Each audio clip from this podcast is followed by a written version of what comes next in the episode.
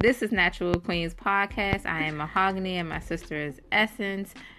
Just to pick up as a continuation, um, what are some of the subliminals some of the male role cast members gave to you? So I know we were talking about how they reminded us of Cain and Abel. Mm-hmm. How one was jealous of the other mm-hmm. because of his success, but he didn't know like what it took for him to get there. Mm-hmm. And it just that that whole scene right there when they were face to face and all the truth was coming out due to lies or just ignorance into some of the, their backstories. When they came full fledged and they had to look each other in the eye, that was like, whew, like this is when you be like, all right, either we're gonna hug or we're gonna mm-hmm. fight.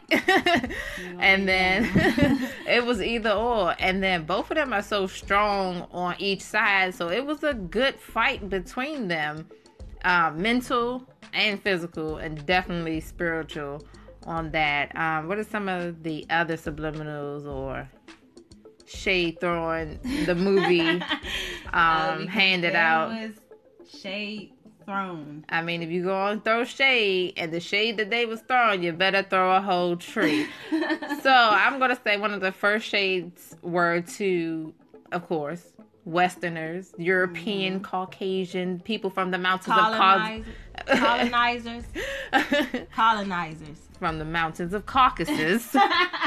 but yeah, to have them not even acknowledge, like, hey, like, hey, I said my name is Agent Ross, and she was like, yeah, I'll call you that when I feel like number one, you're safe, you're comfortable, and I agree with this situation because she called him a colonizer and a broke white boy.